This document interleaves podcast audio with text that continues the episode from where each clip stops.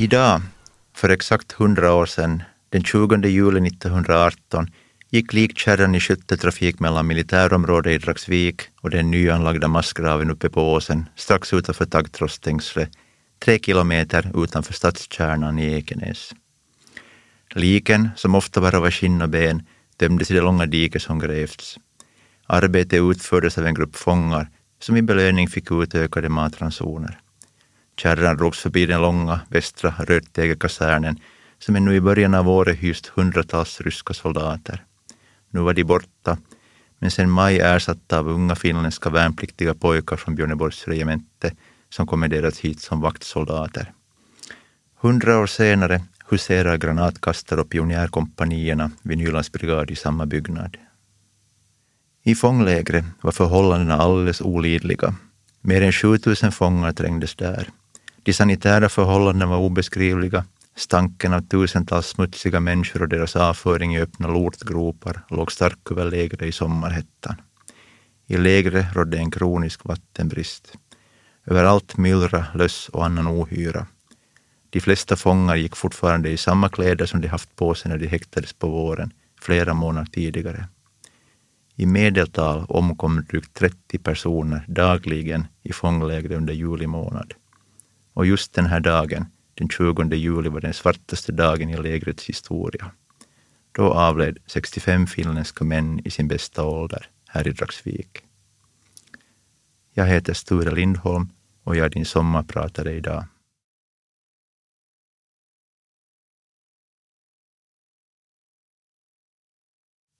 Jag har ofta fått frågan om varför jag började forska i händelserna år 1918.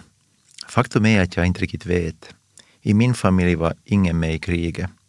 Jag kommer från Pujo, en industrikommun och den enda röda kommunen i hela västra Nyland. Men jag växte upp på landsbygden väster om Pujoviken och ur det perspektivet var bruken en helt annan värld. Farfars far var torpare under Mörby gård och i motsats till vad många tror hade faktiskt torparna det förhållandevis bra på landsbygden. Farfars far hade en smedja som han gjorde sina dagsverken i. Han hade en ganska stor torparstuga och en ladugård med två kor och en häst och några hektar odlingsmark.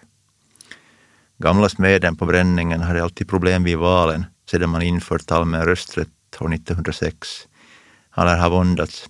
Hur ska man rösta? Inte är ju någon arbetare, men inte kan man rösta på herrarna heller.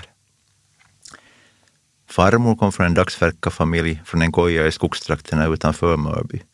Släkten tycks ha uppfattat att hon kom upp sig på den sociala rangskalan när hon gifte sig med en riktig torparpojke. Det gamla ståndssamhället levde kvar och de sociala skillnaderna var milsvida ännu för hundra år sedan. Farfar gick aldrig med i kriget 1918. Hans yngre bror gick däremot med i skyddskåren efter kriget och var i maj med om upprensningarna i socknarna norr om Pujo. Jag måste ha fascinerats av inbördeskriget redan som riktigt ung, för som högstadieelev sökte jag upp honom i Pujo och intervjuade honom om just 1918. Till all lycka gjorde jag då noggranna anteckningar. Det var första gången jag hörde om Pujo skyddskårsexpeditionen norrut. Han berättade om hur de hittade vapen. På min direkta fråga om man sköt någon svarade han, nej, inte sköts någon här inte. Först 25 år senare insåg jag att han hade betoningen på ordet här. Nu vet jag att de västnyländska skyddskårernas fältdomstolar dömde och på direkten avrättade mer än hundratalet påträffade rödgardister. Jag tror inte att farfars bror var med om avrättningarna. Han var bara en tonårspojke då och jag tror att han skulle ha reagerat på annat sätt på frågan och kanske berättat något om han hade varit med. Efter kriget fick han jobb på fabrikerna i Pujo då visade det sig att många av hans arbetskamrater det var samma pojopojkar som han i juni som skyddskorist fört med ångslupen från Fiskars till fånglägret i Dragsvik. Jag minns ännu bra hans ord. Nu undrar jag ju hur det skulle bli, men aldrig att någon skulle ha tagit det till tals. Han jobbade där på fjäderfabriken ända till sin pensionering. Egentligen var det inte ens Finland som intresserade mig som ung. Stora världen lockade mig en pojke från landet som under grundskoltiden inte kommit längre bort än på dagskryssning till Stockholm. Jag fascinerades av främmande kulturer, jag ville resa. Som barn stod jag hemma med kikaren och såg trafikflygplan från Helsingfors ge sig av ut i världen. Och jag kunde flygtidtabellerna utan till. När jag började gymnasiet lyckades jag äntligen komma iväg. Jag mer eller mindre rymde och kom iväg till Tunisien. En natt i en oas bland sanddynerna i Sahara och 16-åringen var såld på både ökenromantiken och den muslimska kulturen. Min progradoavhandling skrev jag om legenden om Lawrence av Arabien. Finland intresserar mig egentligen inte. Men det går ju inte alltid som man tänkt sig. Det blev inte stora världen. Det blev gymnasiet tio kilometer från mitt barndomshem. Kanske det är något förutbestämt, för i min släkthistoria har jag inte på åtta generationer hittat någon som levt utanför regionen Bromarv sjunde. Som lärare kom jag åter in på 1918. När jag sökte material för ett skolprojekt om inbördeskriget vid millennieskiftet insåg jag hur lite som fanns nedskrivet om 1918 i Ekenästrakten. Jo, kriget började med att Hangeröda kom och sköt Ekenäsborgmästaren, men sen kom tyskarna och jagade bort de röda. Och så hade vi ju fångläger i Dragsvik med ett monument som väckt pinsam uppmärksamhet. Men det var det. Det visade sig att inbördeskriget i Västnyland var något som man helst förträngde. Det fanns lite för många skelett i garderoben, trots att regionen kom tämligen lätt undan själva kriget. Så jag började lägga pussel, vilket efter några års detektivarbete resulterade i min första bok som fick namnet Röd galenskap, vit terror och som handlar om 1917-1918 från Hangö till Kyrkslätt. Den kom ut 2005. Sen dess har jag varit fast. Det har blivit några böcker till. Räknar man gymnasieläroböcker med så är de väl 17 till antalet nu. Boken om fånglägret i Dragsvik, den beslöt jag att skriva redan för snart tio år sedan. Förvånansvärt nog fast nästan ingenting tidigare skrivet om det på svenska. På finska var det lite annorlunda. Jag hittade nyligen bland mina gamla skoltida papper en uppsats från gymnasietiden. Där har jag också skrivit om inbördeskriget och försökt leva mig in i det. Den hade jag faktiskt helt glömt bort. Det var nog inte alla skolor som i början av 1980-talet behandlade inbördeskriget så fördomsfritt och öppet som Karis Billnäs gymnasium. Där kombinerades också historia och modersmål på ett fruktbart sätt, kanske för att mina eminenta lärare var gifta med varandra. Jag har nog lärarparet backat tacka för mycket. I gymnasiet försökte jag vara rolig, ville skriva humoristiska kåserier. Men det var väl bara jag som tyckte att jag var rolig och min modersmålslärare försökte enträget styra över mig till att skriva faktauppsatser istället. Det tyckte jag var både tråkigt och svårt. Idag är jag tacksam för de sparkar som jag fick. En tid var teckning min passion. Jag kunde kanske blivit konstnär. Men så fick vi en ny teckningslärare som redan efter en termin konstaterade Sture, jag har aldrig träffat på någon som tecknar så flitigt och som ändå inte kan få en tia. Det dröjde oförlåtligt länge innan jag insåg att det där faktiskt inte var menat som ett enbart positivt omdöme. Så det var det skrivna ordet som blev min grej. Garnisonsområdet vid Nylands brigad i Dragsvik är välbekant för de flesta finlandssvenska män och allt flera kvinnor. Men sommaren 1918 utspelades här fullständigt ofattbara scener. Sju, åtta tusen röda fångar trängdes där i väntan på rättegång i sommarhettan på åsbranten i det finländska inbördeskrigets dystra epilog. De vita segrarna hade bestämt att alla röda var brottslingar som skulle rannsakas för sin delaktighet i det röda upproret. Nu skulle man utreda vilka brott de eventuellt gjort sig skyldiga till, förutom landsförräderi, för de hade ju varit med om att avsätta den lagliga regeringen.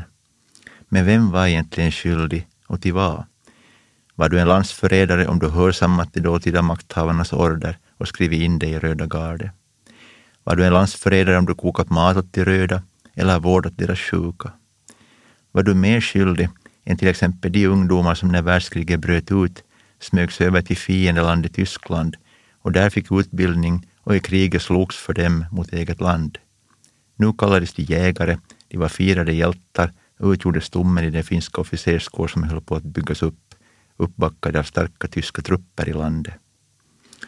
För en stor del av fångarna i Dragsvik var sådana frågor irrelevanta. De kom aldrig så långt som till någon rättegång.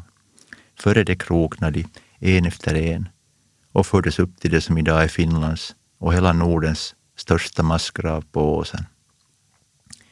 Hur gick det så här? Varför blev den första sommaren i det självständiga Finland en mardröm för en stor del av befolkningen? Med facit i hand vet vi att det största misstaget gjordes när man beslöt att hålla alla runt 80 000 tillfångatagna röda inspärrade i fångläger till statsförbrytelsedomstolen kom igång med sin verksamhet. Aldrig har ett land haft så många förbrytare, noterar folkhögskolläraren Alexander Rajalini Pujo i sin dagbok i maj. Mer än 2,5 procent av Finlands invånare satt då häktade.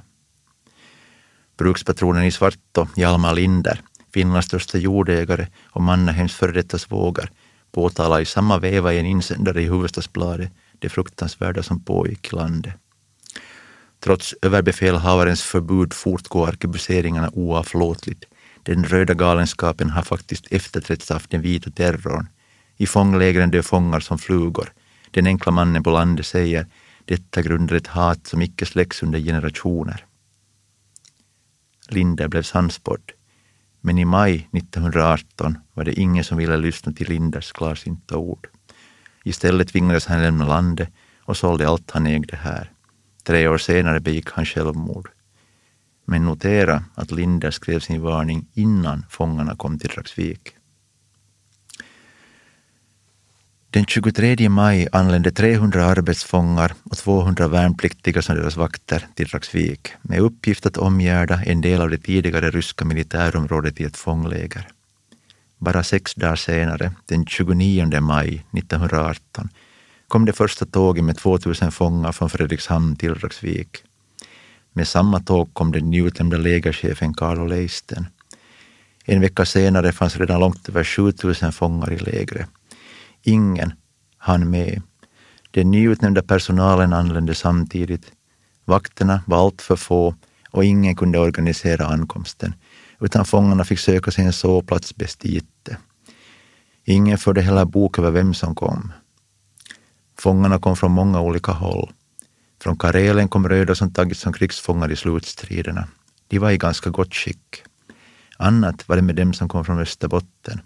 Det var fångar som häktats vid krigsutbrottet och sen suttit inspärrade hela kriget. Redan vid ankomsten var de sjuka och kraftigt undernärda. Fångarna från Närpes led av rödsot, dysenteri och isolerades i en egen kasern den som för övrigt idag är brigadstaben i Dragsvik. De 800 fångarna från Karleby var drabbade av rekurrensfeber, en borrelia-liknande sjukdom som drabbar inre organ och som sprids främst av löss. Trots att distriktsläkaren i Gamla Karleby förbjudit bortsändande av sjuka fångar tvingar kommendanten samtliga fångar, sjuka och friska om varandra, in i boskapsvagnarna för färden ner genom landet. Rekurrensfebern kom sedan att spridas till snart sagt alla fångar i Dragsvik och blev lägrets speciella plågoris. Några dagar före midsommar, den 20 juni, tog brödet helt slut i Dragsvik. I tre eller fyra dagar kunde man inte alls servera något bröd eftersom man i Helsingfors slarvade bort beställningen. Och samtidigt tog rågen slut i hela landet. Räddningen kom i form av något som man för hundra år sedan inte räknade som människoföda nämligen havre. Det fanns det gott om i landet, för det skulle användas till häst och kreatursfoder. Havren maldes med skal och sådor och allt och blev till den beryktade murikkan som serverades i alla fångläger i Finland, också åt vakterna. Dödligheten bara ökade ju längre sommaren gick. Ingen kunde få stopp på den. Idag finns 3041 namn på massgravens namntavlor i Dragsvik. Av dem sköts 13 personer. Resten dog av sjukdomar i fånglägerhelvetet i Dragsvik, den värsta humanitära katastrofen i Finlands moderna historia. Att jag blev historielärare har jag inte ångrat en sekund. Jag har fått uppleva 24 fina år som lektor i Ekenäs gymnasium med den tacksamma uppgiften att försöka väcka elevernas intresse för historien och samhället. Mina uppdrag i det finska historielärarförbundet har gett mig kontakter med kollegor över hela Europa. Ännu för ett par år sedan var jag övertygad om att jag skulle fortsätta på den banan fram till pensioneringen. Men så ett, tu, tre, kanske euforin över finska PISA-framgångar förändrades den finländska skolan, synen på utbildning och hela lärarrollen. Faktakunskap betonades mindre och katederundervisning blev ett källsord. Nu är det digitala färdigheter som gäller och att handleda studerande till att själva söka kunskap dags för time-out för mig. Min barndomsdröm om att resa ut i stora världen har jag kunnat kombinera med skolvärlden. Mycket tack vare att jag fått jobba i en skola som fördomsfritt tillät unga lärare att förverkliga sina idéer. Jag tror starkt på något man kanske kunde kalla upplevelsepedagogik. Att på ort och ställe, där det hände, få uppleva saker och möta andra människor som har något att berätta. Det vidgar vyerna för oss som kommer från lilla ankdammen.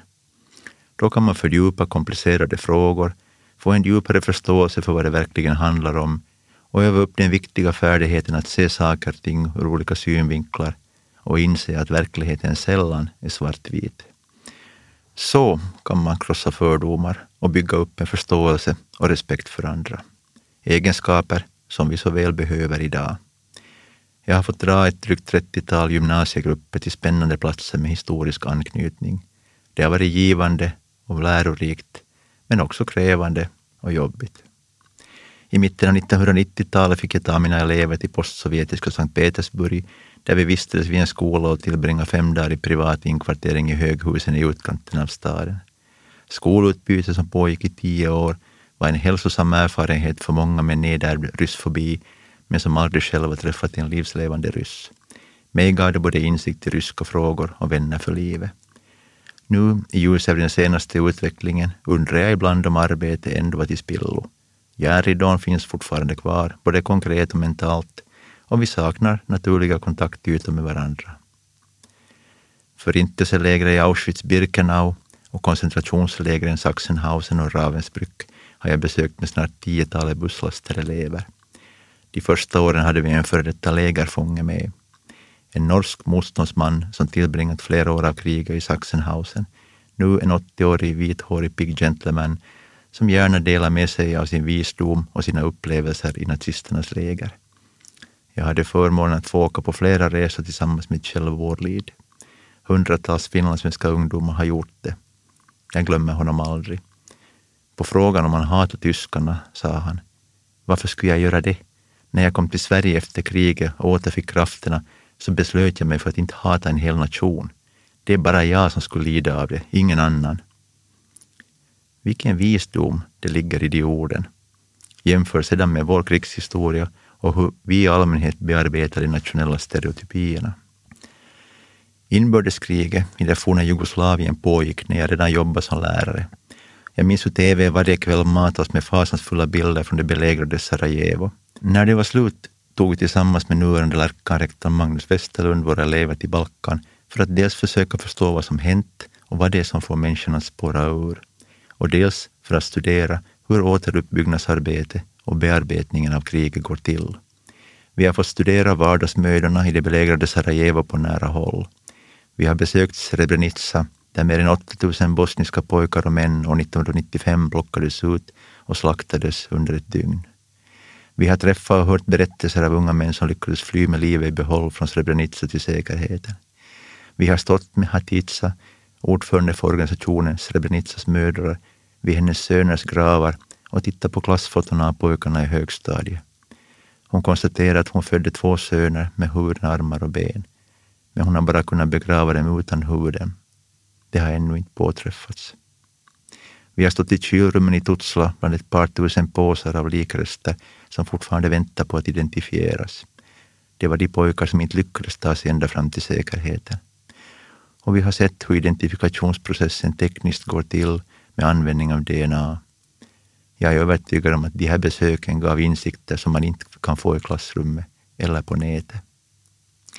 Hur smärtsam processen efteråt är för de personer, familjer och lokalsamhällen som drabbats och förlorat någon av sina nära och kära kan man bara försöka förstå. Men kanske går det att komma över ett inbördeskrig lättare än vi gjort i Finland. Bara fem, sex år efter kriget i Jugoslavien råkade jag på en historielärarkonferens i Wales slå följe med kollegorna från Balkan. Många av dem hade studerat vid samma universitet och arbetat inom samma ämnesorganisationer. Men när kriget bröt ut 1991 gick de med i sina respektive nationella arméer. Jag minns hur absurd jag upplevde situationen en kväll när vi gick på en pub i Cardiff och de presenterade varandra. I fought in the Croatian army. This is my friend. He fought in the Serbian army. We call him Fastfinger. Och så visade de hur avtryckarfingret spelade. Och så höjde vi ölstopet tillsammans. Men vad allt finns det inte dolt under den ytan. Om det finns någonting man kan lära sig av resorna till förintelselägren eller Srebrenica så är det hur lätt saker och ting spårar ur när aggressiv nationalism, intolerans och rasism får fotfäste och någon börjar spela på de känslorna. Hur viktigt det är att värna om yttrandefriheten och att engagera sig i samhällsutvecklingen och att tänka själv. Och att reagera när någonting börjar spåra ur och inte bara tyst stå och se på. De farligaste personerna är den stora tysta majoriteten, de som bara står och ser på eller passivt deltar och följer order. En tänkvärd dikt som sägs härstamma från den katolska prästen Martin Niemöller som dödades av nazisterna under andra världskriget lyder. I Tyskland hämtade de först kommunisterna och jag protesterade inte för jag var inte kommunist. Sedan hämtade de fackanslutna och jag protesterade inte för jag var inte fackansluten. Sedan hämtade de judarna och jag protesterade inte för jag var inte jude. Sedan hämtade de mig och då fanns det ingen kvar som protesterade. Jag heter Sture Lindholm och idag är jag din sommarpratare. Jag hör till den generationen som har fått möjlighet att uppleva Europa på interrail och jag har vid det här laget faktiskt varit i alla europeiska länder. I min ungdom levde vi i skräck för ett kärnvapenkrig. I mina föräldrars garage hittade jag nyligen en banderoll från början 1980-talet då vi demonstrerade mot Reagans euromissiler och neutronbomber. För ett kärnvapenfritt Karis hade vi i vår naivitet målat på dem. Men sedan föll Berlinmuren och frihetens våg svepte in över östblocket. Och jag minns den entusiasm och frihetsyra som då rådde i Europa. Världen tedde sig som en bättre plats att leva i. Och ännu idag delar jag drömmen om Europa. Men det blev inte riktigt som man tänkt sig. Portarna slogs igen, dörrarna stängdes för allt för många.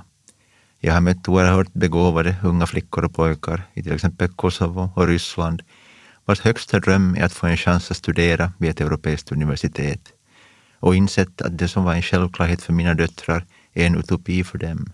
Vi är födda i fel land, på fel sida om en gräns som bara förskjutits lite. För att inte tala om de hundratusentals ungdomar på flykt under misär, krig, våld och död i Mellanöstern och Afrika. Festung och Europa blev tyvärr en realitet. Nu snart 30 år efter Berlinmurens fall är parallellerna med Europas 1930-tal alltför tydliga.